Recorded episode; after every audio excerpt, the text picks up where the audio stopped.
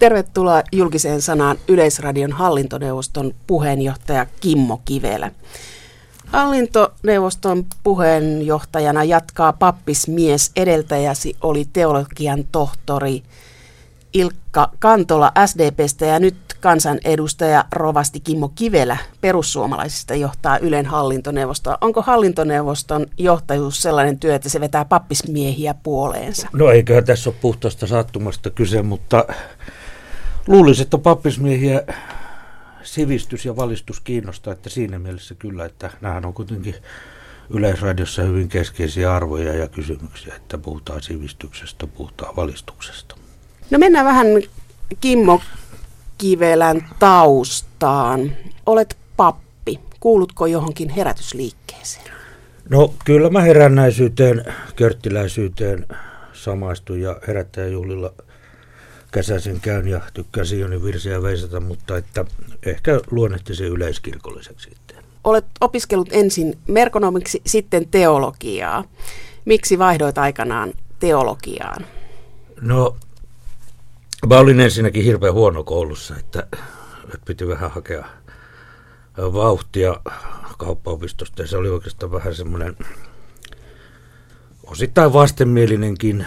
Silloin se koulu ja kun sen tutkinnon sain ajattelin, että ei nämä opinnot tähän saa jäädä, että, että sitten oli haaveena joko valtiotiede, poliittinen historia, valtiooppi tai sitten teologia. Ja sitten kun työskentelin SMPn puoluetoimistossa puoluetoimitsijana, niin ajattelin, että ettei elämä olisi ihan pelkkää politiikkaa, niin valtiotiede hävisi sitten teologialle. Kimmo Kivelän kotisivuilla on kuva, jossa kaksi rillipäistä nuorta miestä istuu SMPn Seinäjoen puoluekokouksessa vuonna 1981. Ja Toisella miehistä on pitkä tukka ja hän on Kimmo Kivelä ja toinen on vähän lyhyttukkaisempi ja hän on nykyinen perussuomalaisten puheenjohtaja Timo Soini. Teillä on pitkä yhteinen historia. Millaiset on teidän välinne?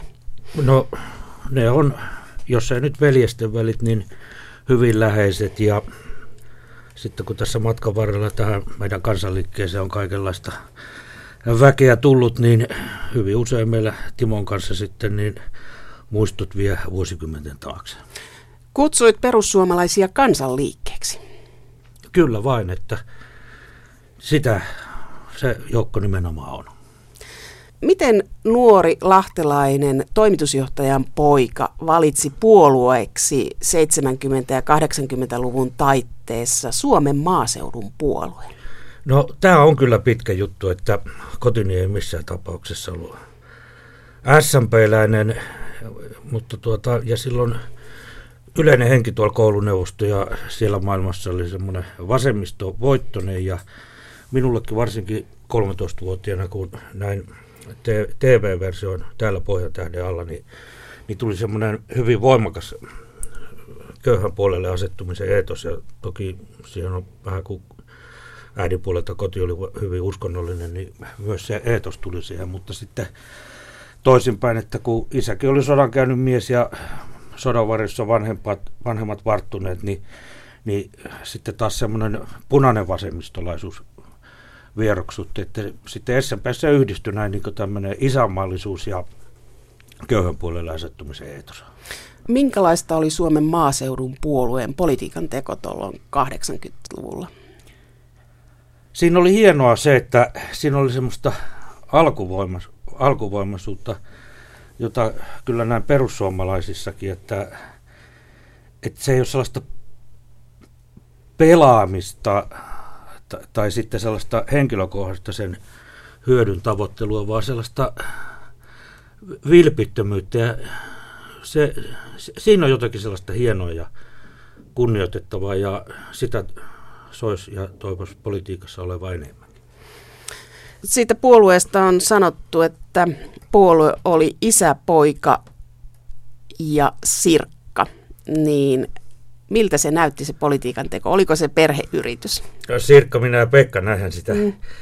väänneltiin, että totta kai kummatkin Vennamot olivat vahvoja keskeisiä henkilöitä SMPssä, mutta ei, ei se ollut tietenkään puolueen koko kuva. Valitettavasti sitten, että kun päästiin vallankahvaa hallitusvastuuseen, niin päällimmäiseksi tuli aatteellisuuden ja tällaisen vilpittömyyden sijaan tällaiset henkilökohtaiset valtapyyteet ja varsinkin sen jälkeen, kun Pekka Vennamo vetäytyi puolueen johdosta, niin siitä alkoi alamäki ja rappio.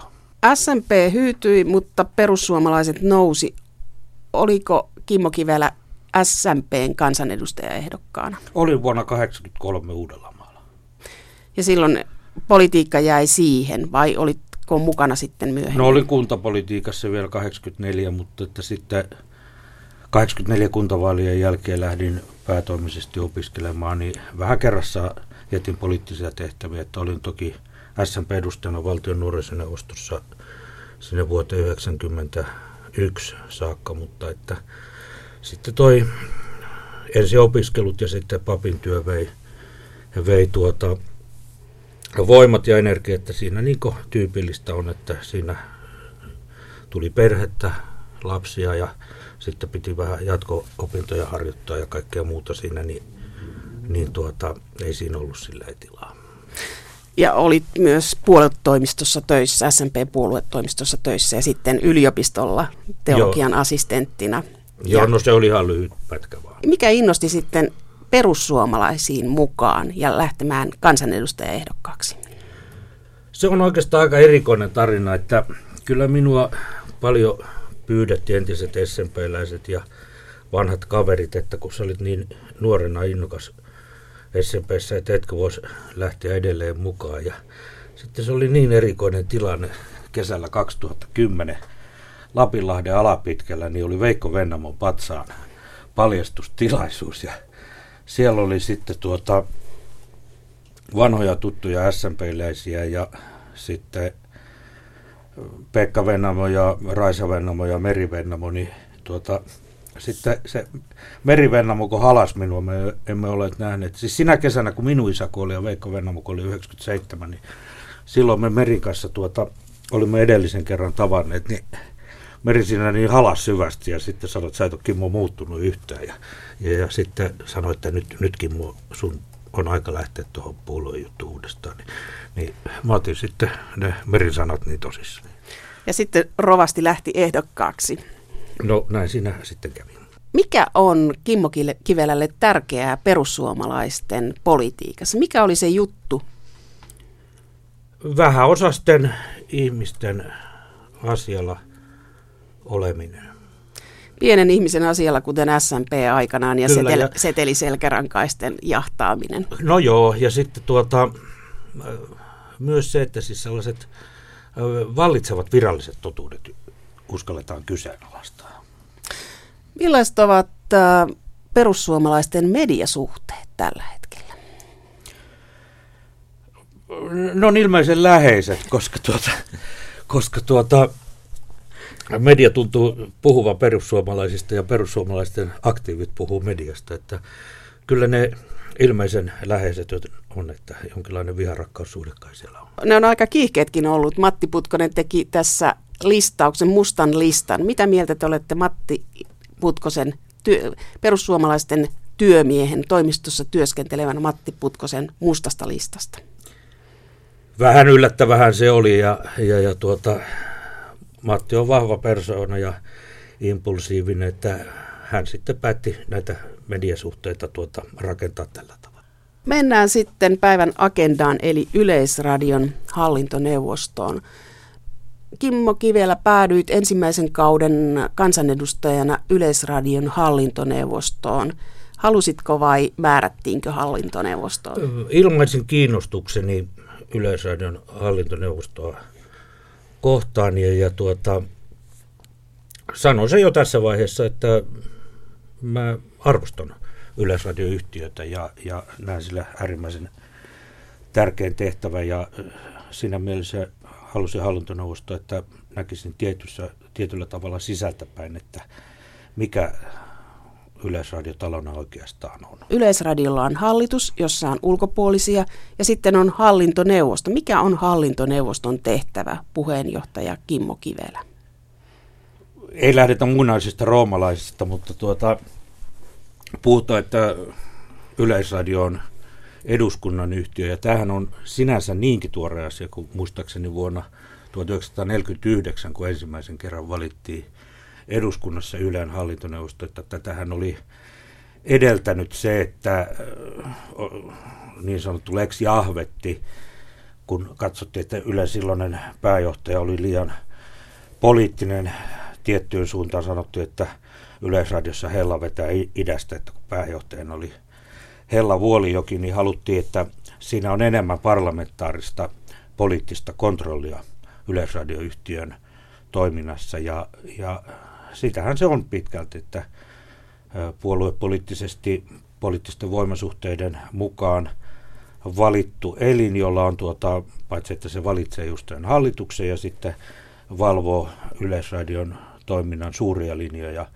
Se on se Yleisradion hallintoneuvoston tehtävä kuitenkin niin, että se ei puutu ohjelmapolitiikkaan ja hyvä niin, että poliitikot ei ole siinä sähläämässä ja omia painotuksia sinne tuomassa, että on paikalla, että tässä on tämmöinen palomuuri välissä. Hallintoneuvosto ei puutu ohjelmiin, mutta suuriin linjoihin. Mitä ne suuret linjat sitten on? No, miten Yleisradion toimintaa painotetaan, sitten mihin ohjataan volyymeja ja, ja resursseja, kaikki tällainen te- tekniseen kehitykseen puuttuminen, että ollaanko tuota etujoukossa jossakin teknisessä murroksessa vai tuota, pesataanko muita, että tällaiset kysymykset. Mutta eikö tällaiset kysymykset voisi hallituskin päättää? Niin, operatiivisella tasolla hallitus toki tekeekin näin, mutta että hallintoneuvostoyhtiökokouksen välillä on kuitenkin se näihin suuriin suuntaviivoihin se eli joka linjaa. Kuinka paljon hallintoneuvosto sitten keskustelee? No tämän neljän vuoden kokemuksen perusteella voisin sanoa, että pitäisi keskustella enemmän ja my- myös kontaktipinta hallitukseen pitäisi olla tuota tiiviimpi, että toki ha- hallituksen puheenjohtaja on aina hallintoneuvoston kokouksissa läsnä ja käyttää myös tuota hallituksen puheenjohtajan katsauksen, mutta itse toivoisin, että hallintoneuvoston, anteeksi, hallituksen jäseniä olisi muuta, muitakin kuin tuota, puheenjohtajani säännöllisesti hallintoneuvoston kokouksissa.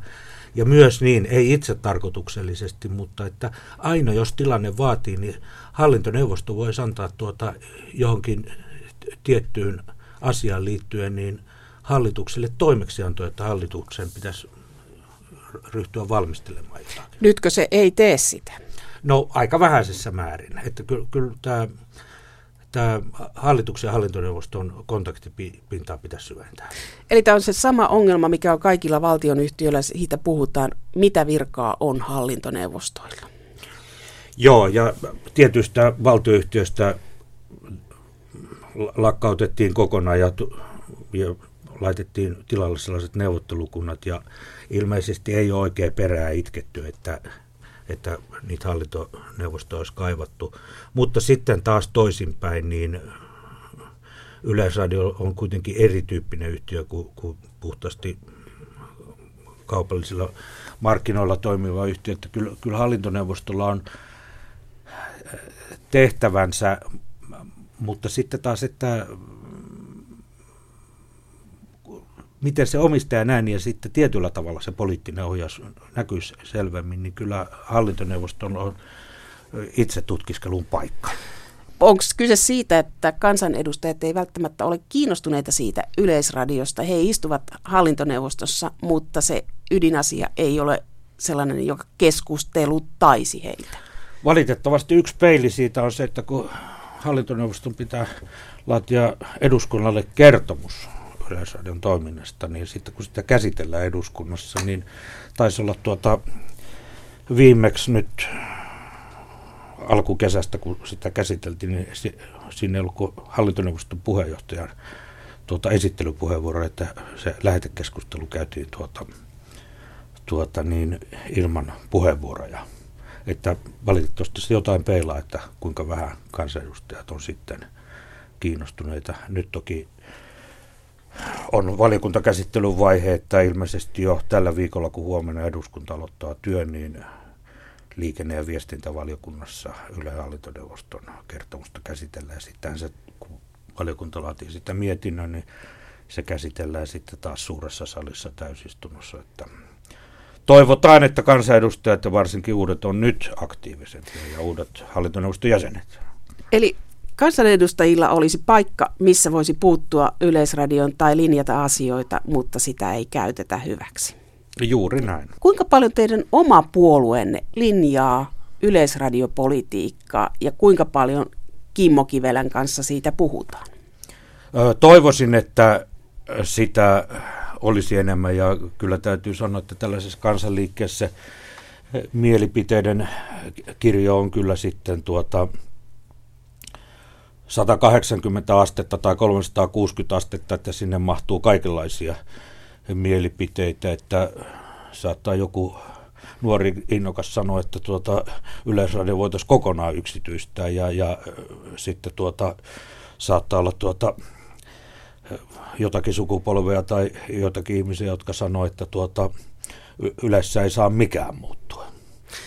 Eli tämän kanssa on taiteiltava. Kyllä vain, ja sitten erityisen runsastahan se on ollut, kun uutena hallintoneuvoston puheenjohtajana aloitti, niin tämä kansalaispalaute, josta kyllä 99 prosenttia on ollut tuota ohjelmapolitiikkaan esitettyjä toivomuksia laidasta laitaan, niin, niin hienovaraisesti on aina silloin, kun olen näihin viesteihin vastannut tai puheluita, niin yrittänyt muistuttaa, että ohjelmapolitiikka hallintoneuvosto ei puutu. Ja siellä on esitetty toivomuksia, että enemmän uusintoja ja vähemmän uusintoja, enemmän urheilua ja vähemmän urheilua ja sitten ohjelmien laatu paremmaksi ja on jopa vaadittu Hannu Taanilan erottamista. Kertoo ehkä siitä yleisöpalautteesta sitten, mutta tämä on aika surullista, että sitä keskustelua siellä eduskunnassa Yleisradiosta ei käydä siellä, missä sitä pitäisi käydä, että mikä se rooli on. Että se on hyvin hiljasta silloin, kun olisi aika keskustella. Kyllä vain, ja sitten toisaalla kuitenkin puhutaan, että eduskunta on, tai siis Yleisradio eduskunnan radio ja sitten, että parlamentaarinen valvonta ja niin edelleen ja niin edelleen, mutta sitten kun on se paikka, niin ollaankin muualla ja osoitan syyttävän sormeni myös itseeni, että kun tämä lähetekeskustelu alkukesästä oli, niin olin itsekin toisaalla. Siis hallintoneuvosto hallintoneuvostona mielestäni tekee tehtävänsä hyvin, mutta että hallintoneuvoston jäsenet saisi olla suhteessa eduskuntaa aktiivisempia. Kun Yleisradiolla on julkisen palvelun tehtävä, mitä se on? Se on sitä, että tällaiset täyteen kansalaisuuteen liittyvät tällaiset sivistykselliset tiedolliset asiat, että ne olisi kaikkien kansalaisten saatavissa ja lähellä sitä. Että en, en ymmärrä sitä, että en ymmärrä niin, että julkisen palvelun tehtävä olisi vain sitä, että luetaan merisäät. Miten Yleisradio toteuttaa sitä tällä hetkellä? Erinomaisen hyvin. En nyt ota kantaa tuota poliitti, poliittisia tai uutistoimintaa poliittisten kysymysten uutisointiin, että varmaan jokaisen puolueen ihmisellä on tuota, sanottavaa, että meidän puoletta kohdellaan epäoikeudenmukaisesti. Tosin minä voin sanoa, että meidän puoletta vielä epäoikeudenmukaisemmin, mutta tuota... No tulihan se, se sieltä. Se siitä kuitenkin, mutta että ka- kaikkinensa, niin kyllähän se on ollut niin nautinnollista tässä kesän aikana, niin esimerkiksi aina kello yhdeksän uutisten jälkeen kuunnella muistojen boulevardia ja, ja sitten tuota, laadukkaita dokumentteja ja, ja joitakin keskusteluohjelmia ja mihin olen suuresti mieltynyt pitemmältä ajalta, mutta olisi kesällä ollut enemmän aikaa kuunnella sitten niin tämä kiveen hakatut. Että siinä on sitä kulttuuria ja sivistystä. Ja mä oon siis vajaa kymmenen vuotta ollut siis entistä enemmän radiofriikkiä Mulla saattaa olla viikonloppuja kotona, että jos mä oon yksin, niin mä en avaa telkkaa ollenkaan.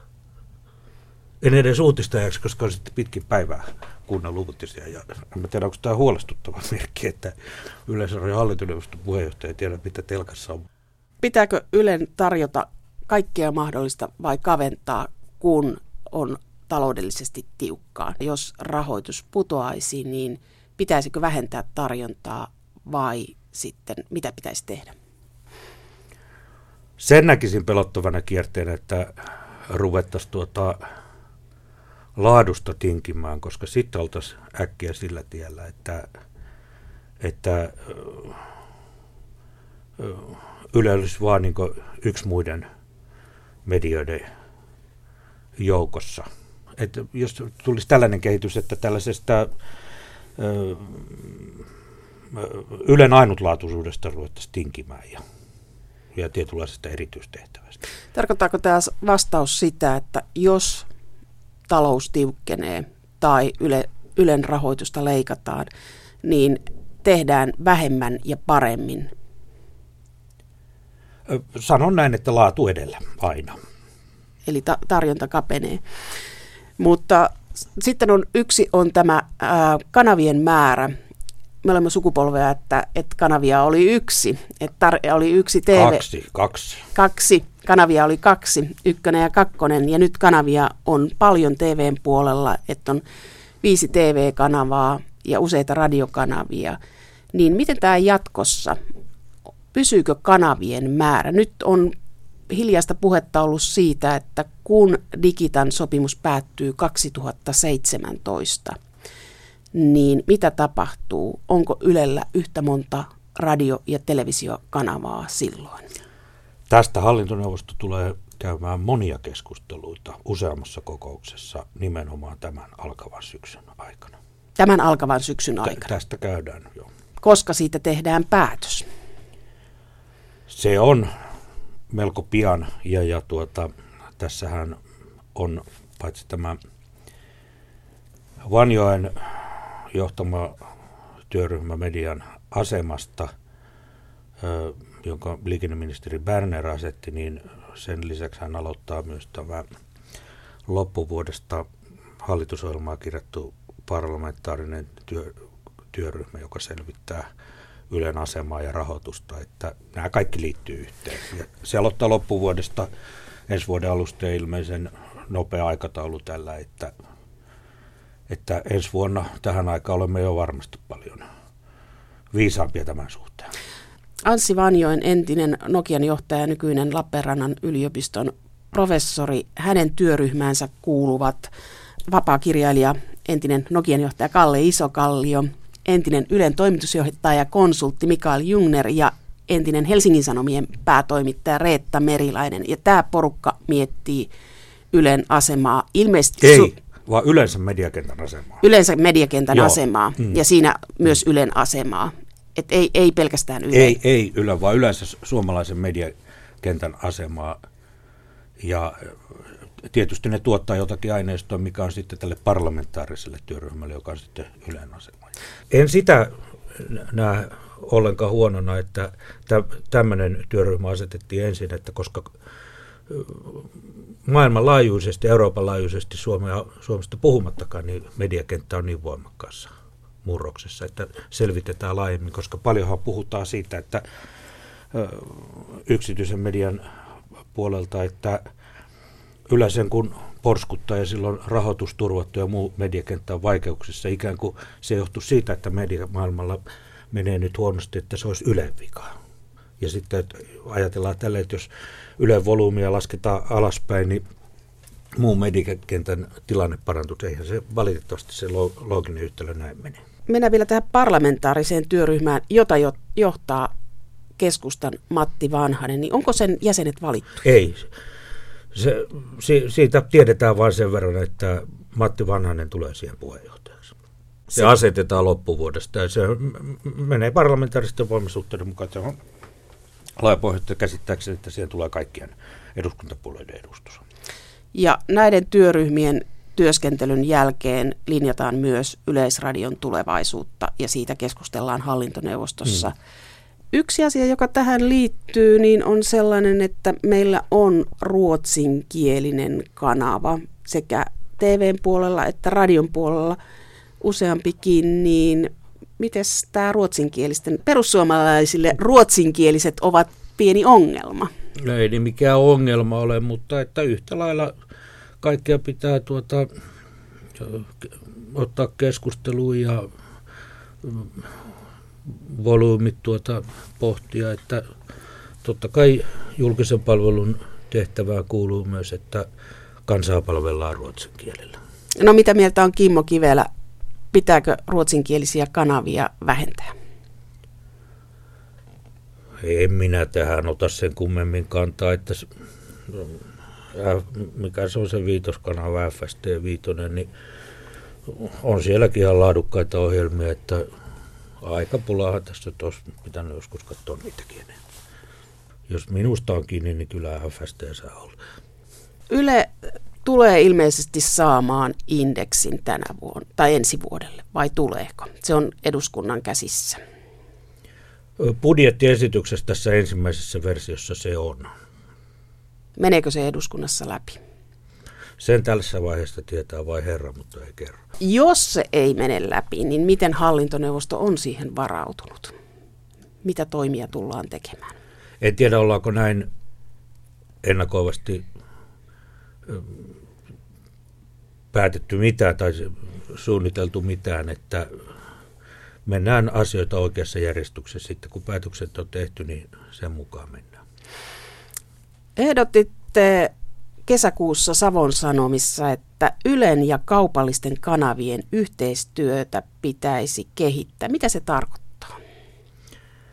No lähdettäisiin ainakin ensimmäiseksi liikkeelle sitä, että kes- dialogia tarvitaan, että erilaisten väärinkäsitysten vähentämiseksi ja poistamiseksi, että, että juuri tästä, että ei Yle varmaankaan iloitse siitä, että kaupallisella medialla menee huonosti ja sitten, että se ei ole Ylen vika ja sitten, että se on kaikkien etu, että meillä on monipuolinen ja terveellä tavalla toimiva mediakenttä. Ja kyllä varmaan mielikuvitusta käyttää, niin yhteistyömuotoja pystytään löytämään. No mitä, Aluetoiminnassa. Mitä se voisi olla konkreettisesti? No en rupea nyt muurahaispesään sohimaan, mutta esimerkiksi jossakin tällaisessa uutistoiminnassa voisi olla jotakin, mitä tehdään yhdessä. Sitten jotakin tuota, isoja tapahtumia kenties järjestetäänkin yhdessä. Kaikki tällaista. Yhteistyötä enemmän ja juuri alueilla. No alueet on yksi kenttä. Tämä keskustelu on vellonnut Yleisradion asemasta vuosikymmeniä ja nyt se on tietysti kiristynyt, kun kaupallisella medialla menee huonosti. Siihen on vaikuttanut digitalisaatio ja se, että mainoseuroja valuu rajojen ulkopuolelle tai globaalisti hakukonejätit ja sosiaalisen median yhtiöt vievät mainostuloja toisaalta tilauskannat ovat laskeneet, ihmiset ovat menneet nettiin ja ilmasta tarjontaa on. Ja tämä on aika kriittinen tämä tilanne monissa lehtitaloissa. Ja se ei ole ylensyy, mutta se vaikuttaa siihen kenttään, että on yksi vahva valtion media. Niin onko tässä joku sellainen, että joku asia, jota ei uskalleta nostaa pöydälle, koska tämä keskustelu on aika vellovaa. Että onko kyse siitä, että pelätään, että valtion media – on suhteessa liian vahva kaupalliseen? Vai mikä tämä keskustelu on?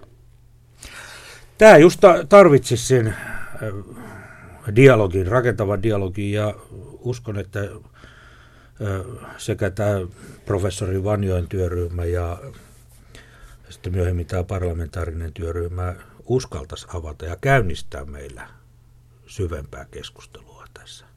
Et on, onko joku semmoinen virtahepo olohuoneessa, jota ei ole uskallettu ääneen sanottaa.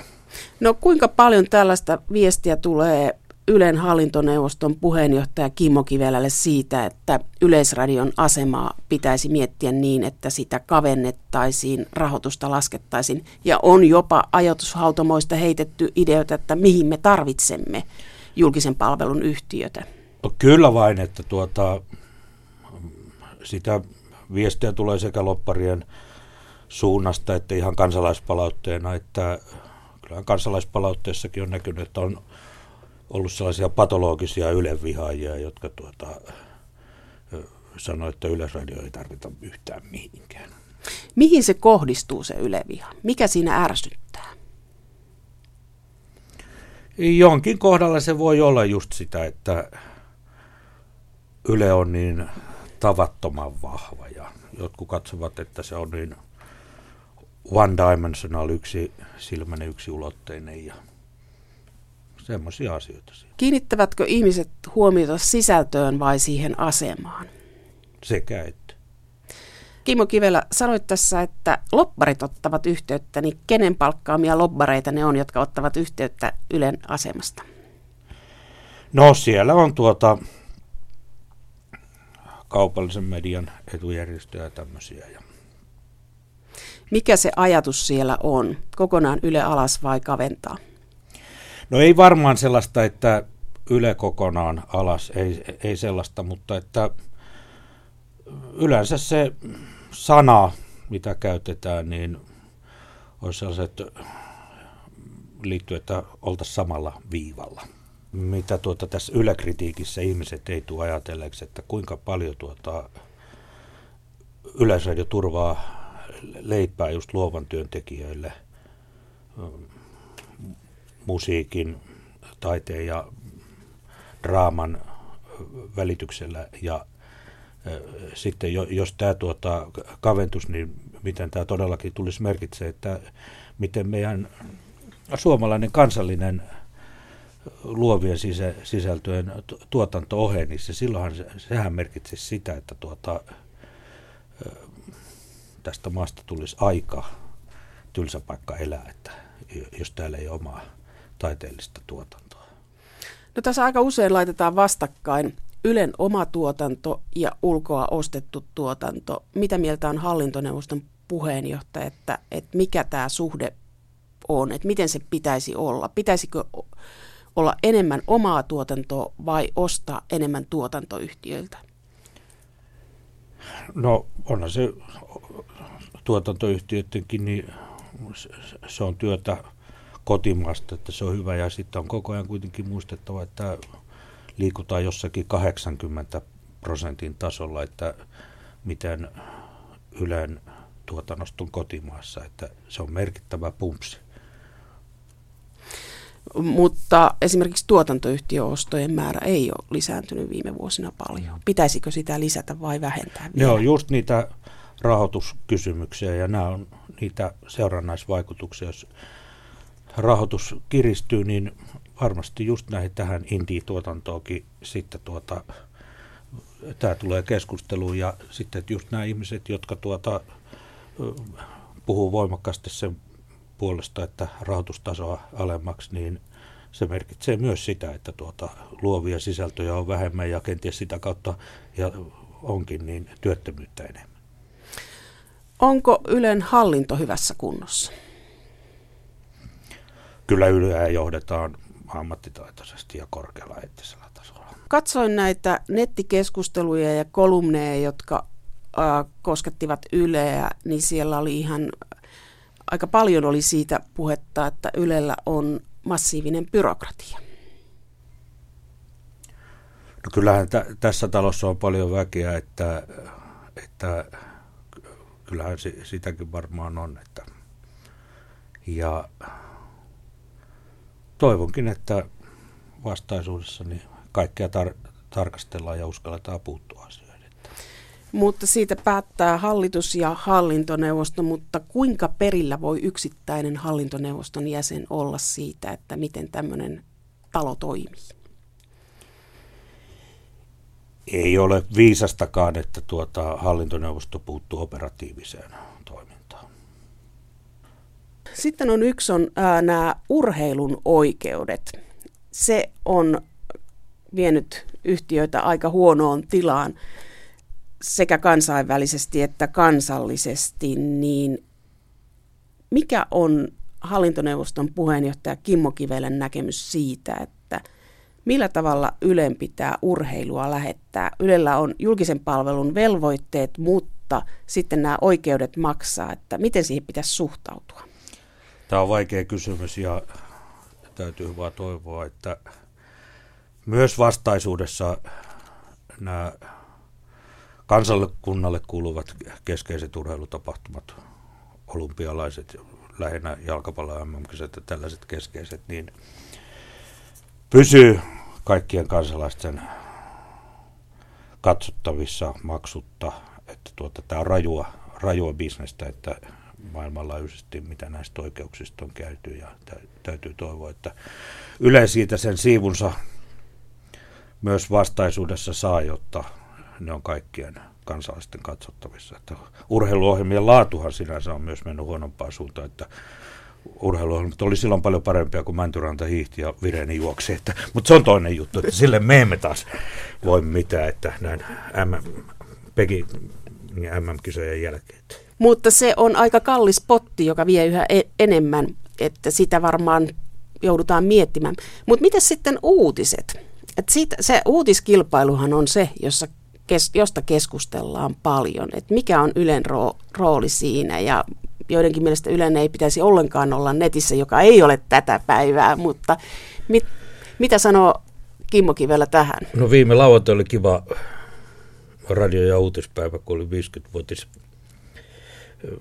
juhlapäivä, kun Yle Radio aloitti oman uutistoimintansa ja se oli mieluisaa kuunnella, kun veteraanit luki uutisia, mutta että siinäkin tuli esille, että jo 50 vuotta sitten, kun Yle aloitti radiossa oman uutistoiminnan, niin sitä jossakin piirissä paheksuttiin ja ajateltiin, että se muulta uutistoiminnalta vie leipää. Ja, ja kyllä näen erityisen tärkeänä, että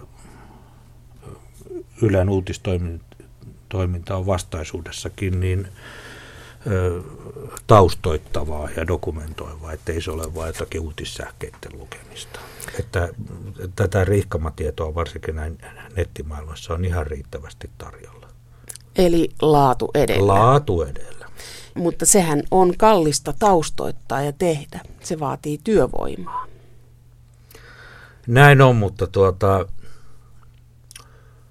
et tuota, jos puhutaan, että Ylellä on ollut sivistystehtävä ja meillä on paljon hienoa asioita tässä meidän tasavallassa, jota on jo ainakin 1800-luvulta lähtien tätä sivistystehtävää tehty, niin pidetään laadustakin, ettei oteta nyt mitään sellaista tyhmistämisprojektia.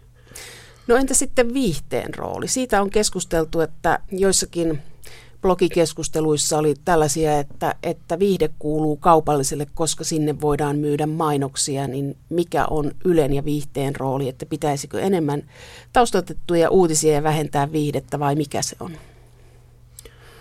Kyllä viihdekin kuuluu julkisen palvelun tehtävään, mutta että sisältö ja laatu edellä mennään siinäkin, että mikä sopii Jupiterille ei sovi härälle, että ehkä jotkut, jotkut sinapinsyöntikilpailut ei kyllä sovi Ylen viihdeohjelman rakenteessa. Eli tosi tv No joo, sinä sen sanoit.